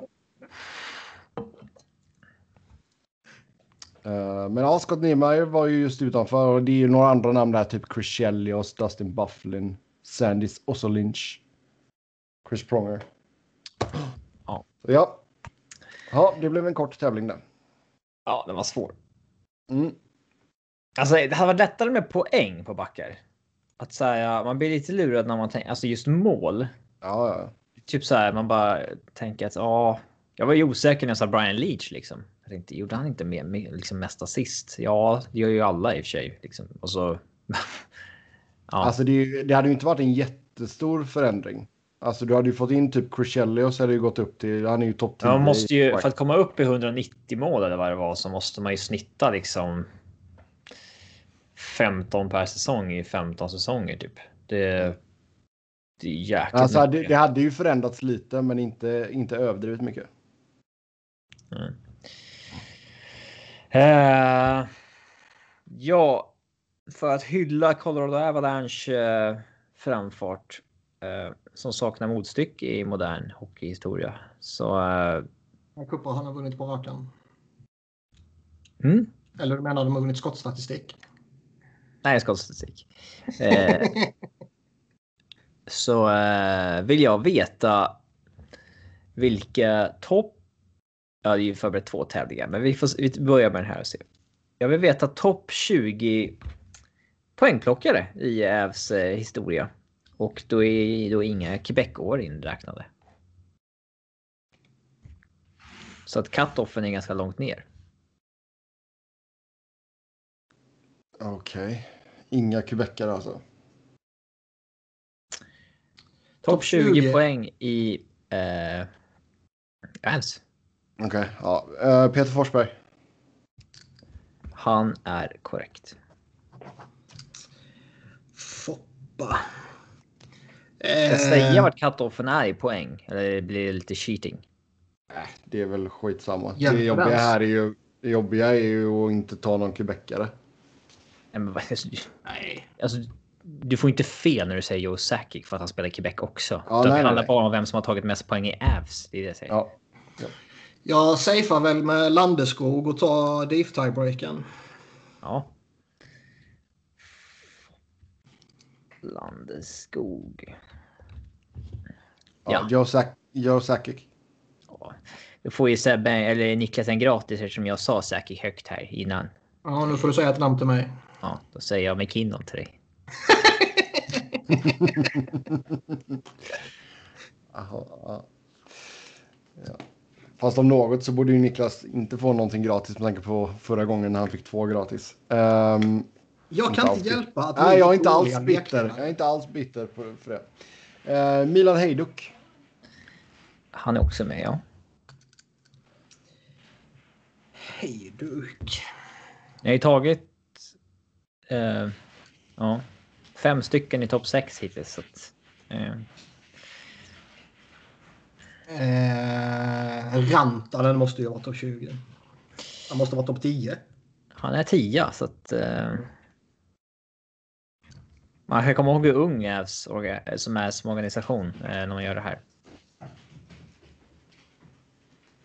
Mm. Sebastian? Ja, uh, Paul Stastny. Sjua. Paul Stastny.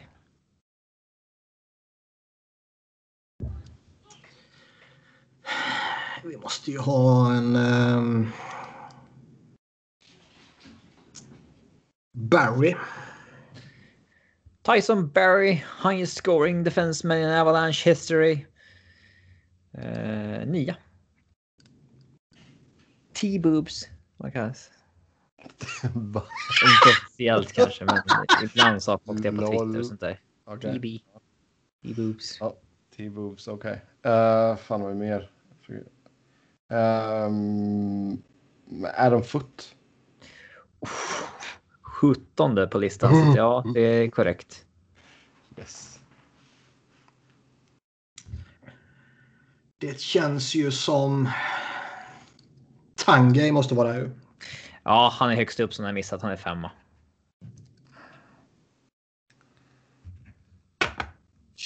Okej. Okay. Um, han var ju sådär ett tag. Matt Duchene. Ja, den är ju stensäker. Sebbe. Åtta på listan, Duchene. Okej, okay, chill.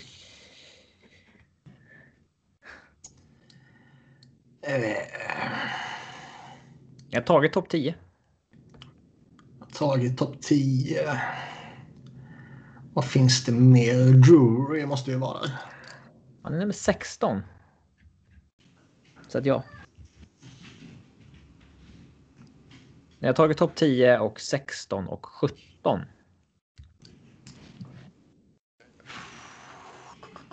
Ryan O'Reilly. Nummer 15. Ryan O'Reilly. Mm. Vad har vi nu? Nu känns det som att man får börja bli osäker.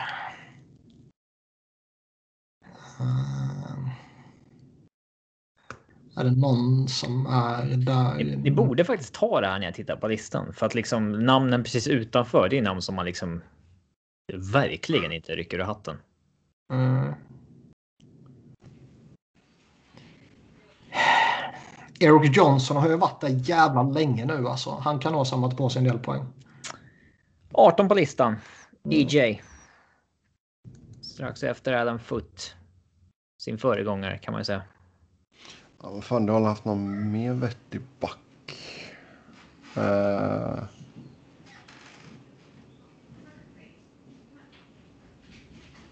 Mm. Um, fan, är han het? Sandis Osterlynch. 14 på listan. Sanders Osterlynch.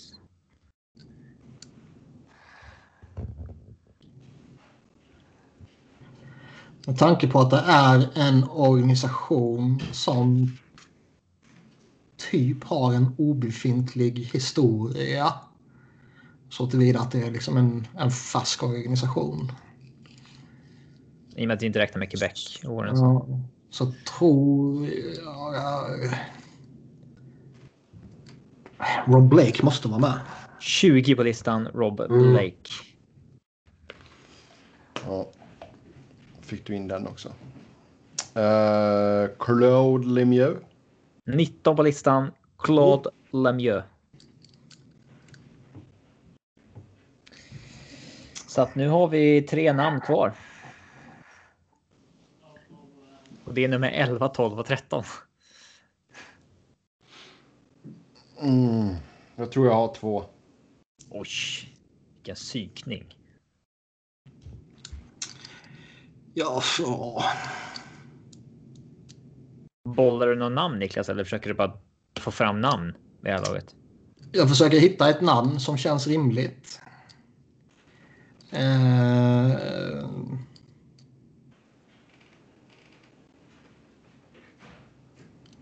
fan kan man slänga upp?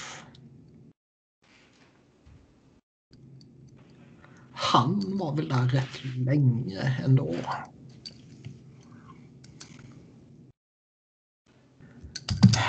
Fyra noll.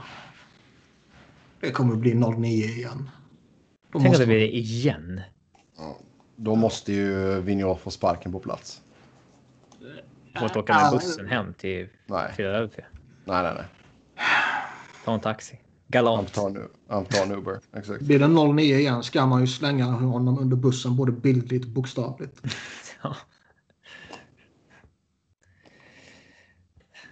Eh, enda namnet jag kan slänga ur mig är Schwatos. Han är 23 på listan. Så att han är eh, precis utanför faktiskt. Eh, vilka... Adam, Adam Deadmarsh och... Um, Var han där så länge? Adam Deadmarsh är 12. 400 John Michael Lyles. matcher. John Michael Lyles är 11 ja. Han var ju den som Barry passerade i. Och den som saknas då i topp 20 utöver Lyles och Deadmarsh är Foppas gamla ryska radarpartner. Uh, nu måste liksom Oskar Lindblom fightas här för att det här jävla skitlaget är så jävla värdelösa. Valeri Kamensky var vi sökte. Ja. Men liksom precis utanför topp 20 så är det liksom namn som Andrew Burnett, Wojtek Wolski, Marek Svators och Carl Söderberg. Oj. det, det är de faktiskt helt sjukt. Ni hade inte tagit topp 30 direkt. Så här, Brett Clark, David Jones, Stefan Yale. Ja. Eh, Chris Stewart är 30. Han var ändå där två säsonger. Ja. Eh, Nåja. Jag har en till, men vi kanske kan ta den lite senare. Ja, vi kan ta den nästa vecka. Uh, vi får köra några lyssnarfrågor här innan det är dags för mig att käka lite uh, barbecue. Uh, Står Petter och grillar eller? Nej, de köpte med sig. De köpte med sig från Eli's Barbecue. Uh, okay. Som är ett jäkligt bra ställe här i stan. Uh, först och främst ska vi säga tack till er som skrivit in. Det uppskattas alltid. Först ut, vilken spelare är ni beredda att offra för era respektive favoritlag om ni hotades med att Steve Simmons skulle bli ert lags beat reporter? Alltså ja, det, är ju alltid roligt att se. Alltså, det är fortfarande, ja, alltså, får man välja ja, vilken vi vill så tar man ju det Ja, jo, jo, jo, det är klart. Um, men hade, ja, det är väl klart att man hade varit, varit okej okay med att offra en spelare för det. Alltså det är ju intressant för alltså, man har ju sett ganska många. Och då är en möjlighet för Niklas där. Jag har inte varit. Nej. Men alltså he hela grejen är ju liksom hur, hur, hur mycket eh, man absolut inte vill ha Steve Simmons som sin beatwriter. Och... Eh, Man alltså, börjar unders liksom. Hade jag offrat Greg Patterin för att uh, inte få Steve Simmons? Ja, det hade jag gjort. Hiva mm. Patterin. Så får man ju gå upp på listan efter det. Uh, Skulle du offra McKinnon? Alltså det är bara att inte följa en sån kille på Twitter. Det är inte mer med det tycker jag egentligen. Ja. Alltså det är ju fortfarande, alltså jag har ju varit på ganska många Toronto Zooms här under säsongen. Och alltså när han, och, när han har frågat till Matthews, alltså man ser ju fortfarande Matthews bara... Men ja, men liksom Flyers har ju också några dårar och har haft några dårar liksom. Men följ dem inte eller följ dem för the Lolls. Det, det är liksom... Sen är ju Simons är ju mer extrem än många andra givetvis. Men eh, sen är det väl liksom ett... Han är ju ett litet problem och, och liksom andra också. Att det ändå finns en stor del av eh, liksom supportrar och, och kanske fringe-supportrar om man säger så. Som ändå löser, lä, löser läser löser. deras eh, sportkolumner i söndagsupplagan. Liksom. Jo, alltså han har ju fortfarande en väldigt stor det som han skriver för sanning liksom. Jo. Eh, sen är det klart att eh, är man så extrem som han är så eh, jag menar, det kan ju påverka negativt när han liksom driver sin jävla hatkampanj mot Phil Kessel och hittar på lögner om att han köper korv varenda dag från en sån här jävla street vendor eller vad fan det var. Ja. Support eh, local businesses liksom.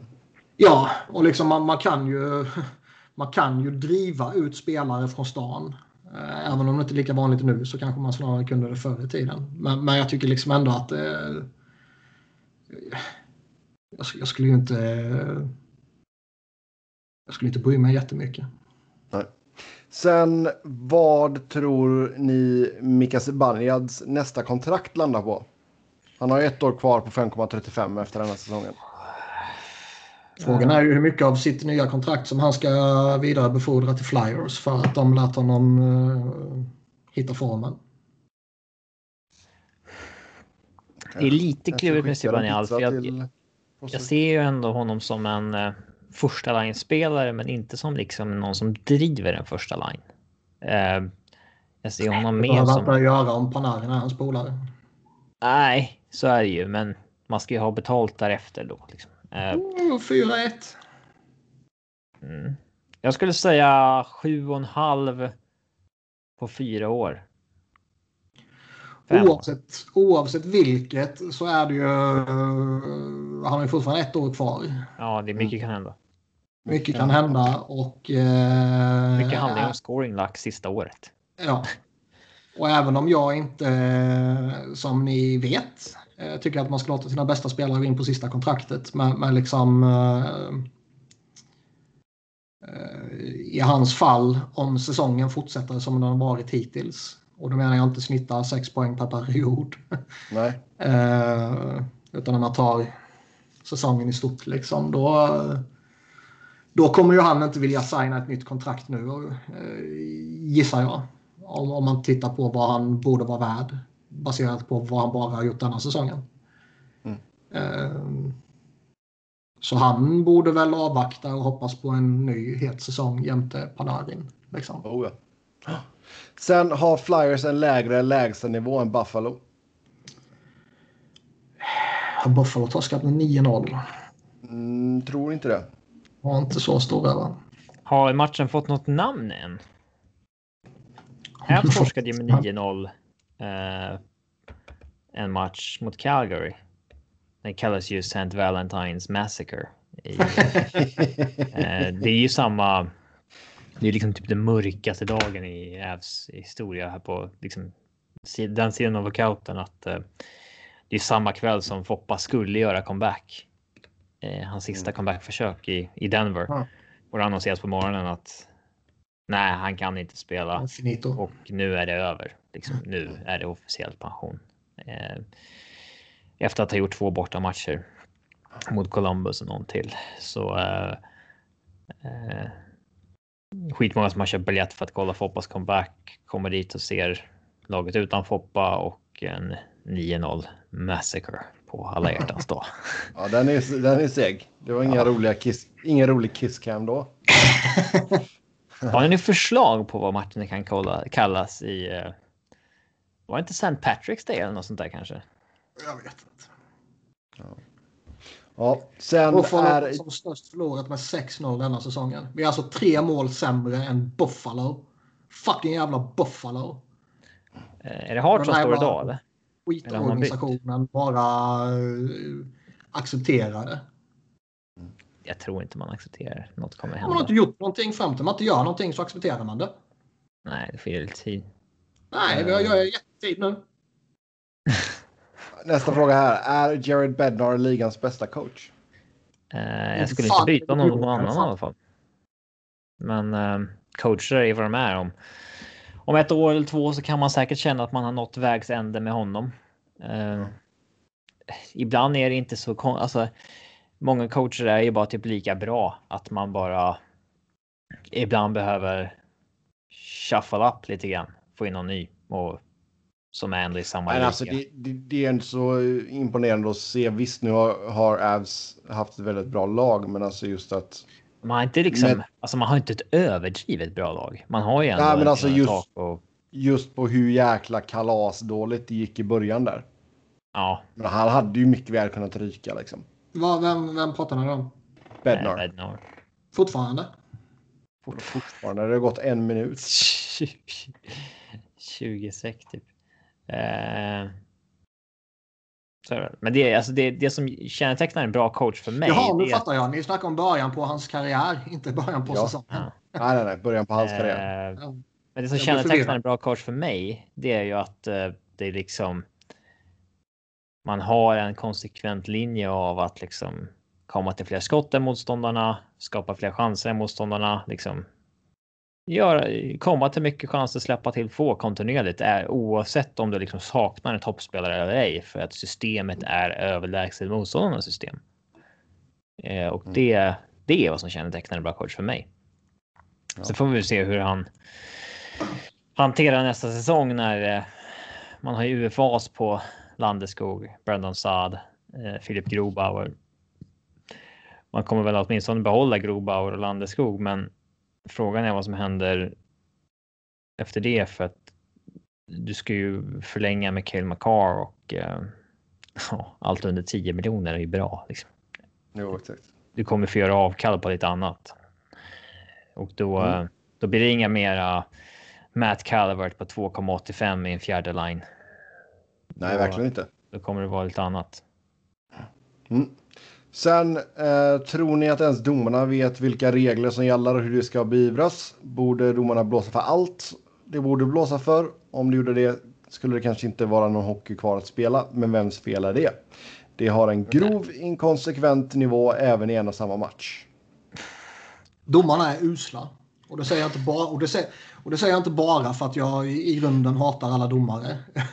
ehm, och jag säger inte bara för att jag känner att Flyers råkar vara felbehandlade. Utan jag tycker det är generellt jättedåligt. Ehm, det som är utvisning i ena perioden släpper de i andra perioden. Och det de tar för i första... Eller det de släpper för i första tar de för i andra och, och sånt där. Alltså det Alltså just inkonsekvensen inom en och samma match kan ju ja. vara sjukt frustrerande. Ja. Det är absolut. Mm. Sen, lig ja, sen ligger det ju någonting... resonera så här typ att eh, visst, det är svårt att ställa en hakning mot en annan. Och du, du har inte samma vinkel på vägg och så vidare. Men mm. de kan ju typ låta någon crosschecka igenom framför mål tio gånger och sen så säger ja. nej, men nu måste vi stävja det här så tar de det den elfte gången det sker och då är det så här. Ja, men vadå? Du har ju satt en viss nivå. Då får man ju liksom Jo, men det är man ju så jäkla trött på. Alltså, vi såg Niklas Hjalmarsson eh, crosscheckade Matt Calvert i ryggen framför mål så han får ner isen och eh, pang, det är armen uppe. Eh, och man ser att Hjalmarsson är så här, men vad i helvete liksom vad? Och mm. tittar man på reprisen så är det klart att det är en utvisning, men jag förstår att han reagerar för du får ju göra det där nio gånger av, eller liksom 99 gånger av 100 och jo. det blir ingenting. Eh, Han har ju en poäng här i frågan. Liksom att skulle man blåsa för allting så kommer det ju inte spelas någon 5 mot 5. Nej, Nej, så är det ju också. Eh, för läser man liksom ordagrant vad crosschecking och slashing är i regelboken eller interference för den delen, då, jo, då är det ju konstant utvisning. Men för fan, man får ju fan skriva om hela regelboken i så fall. Så att man faktiskt har en regelbok man följer snarare än att det här är en officiell regelbok. Men Alltså, vi kan ju inte döma efter den, fattar ni väl? Nej. Typ så. Nej, men alltså, Varenda jävla med... natt eller kväll, beroende på hur man vill se på saken, så avgör ju domarna matcher genom sina beslut eller genom sina icke-beslut. Mm. Ja. Men just, alltså, just de här crosscheckerna i ryggen framför mål och sånt där, ta bort det för fasen. Ja, det är någonting som jag ändå säger vi ser sådana försök i svensk hockey ibland att i år kommer vi stävja det här och så kör de stenhårt på det ja. i eh, eh, tio matcher. Sen så rinner det ut i sanden. Men hade de gått stenhårt på det, mm. då hade det kanske blivit så att eh, ja, men, eh, håller de det? Att så här, nej, men crosscheckar någon i ryggen framför mål, då blir det utvisning. Håller de det? Då kommer ju spelarna till slut sluta med det. Ja. Så Exakt. är det ju. Mm. Nej, alltså det var väl Taylor Hall som fick en puck i nyllet tack vare att han blev crosscheckad i ryggen och ramlade. Ja, det där Max, kan vi ta också. Eh, varför? Jag ser inte, eller jag förstår inte varför. Det är ingen som har börjat ställa frågan och undrat varför tar vi bort heltäckande visir så fort vi blir senior? Vad finns det för anledning till det? Jag lyssnade på 31 Thoughts i förmiddags och undrade om din fråga skulle komma med. Gjorde den det? Nej. Ja, trist. Om inte jag råkade missa någonting för jag spolade lite. Ja, jag har inte bara för att kolla om den är med. ja.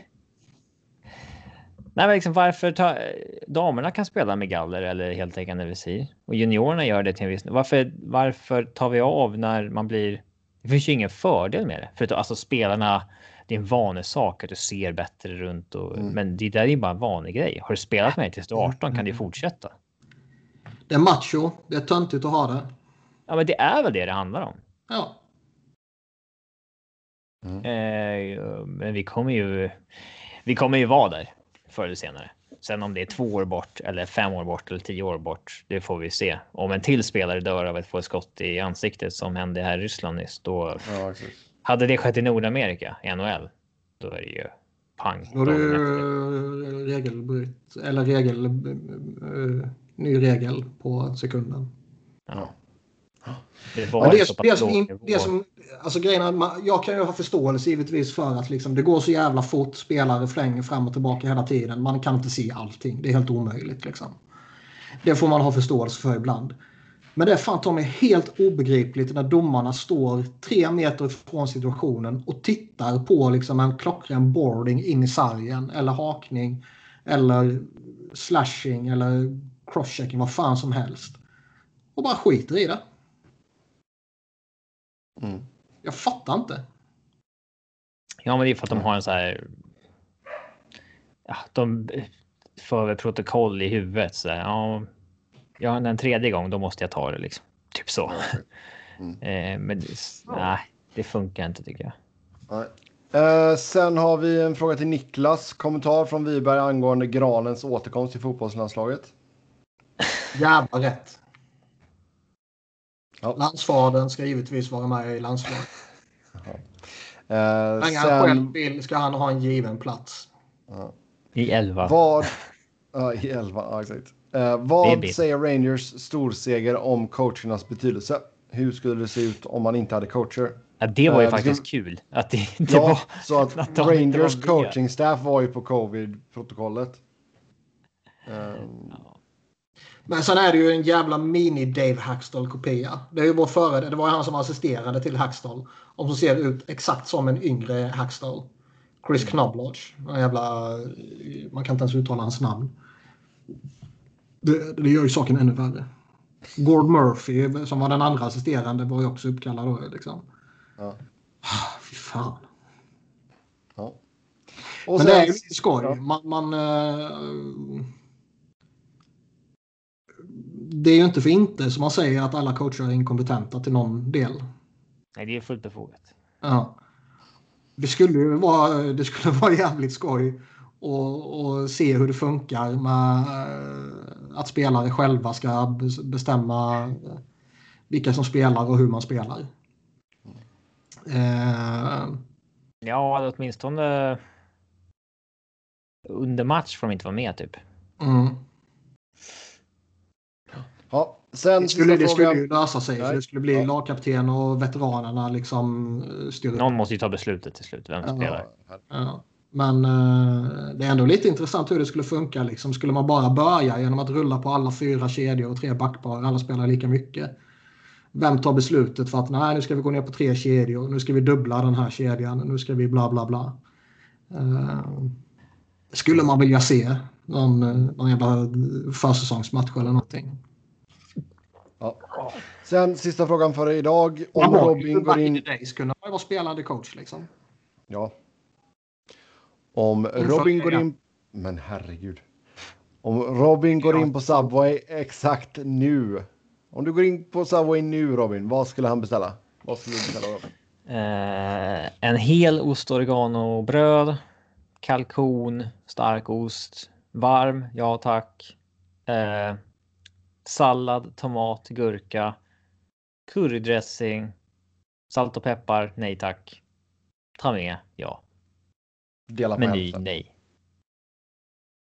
Meny, vad är det? Dricka och en påse chips eller? Ja, alternativt kaka. Kakor okay. är fan inte goda alltså. Deras kakor är jättebra faktiskt, men de är lite ah. dyra. Eh, jo, Kalkon är... alltså? Billigaste de har också. Jaha. Uh, men ja, Subway är otroligt ställe. Topp tre restaurang i Stockholm. Topp tre. Ja, med det så ska jag gå och njuta av min barbecue här. Tills nästa gång så se till att kö köta hockey med oss via Twitter. Mig hittar ni på att Norden, Niklas på att Niklas Wiberg, Niklas med C, Wiberg med enkel V, Robin på R underscore Fredriksson och podden på SV Fans NHL podd, podd med ett D. Så ta hand om er nu så hörs vi snart igen. Ha det gött. Hej! Skicka Vigneault åt helvete.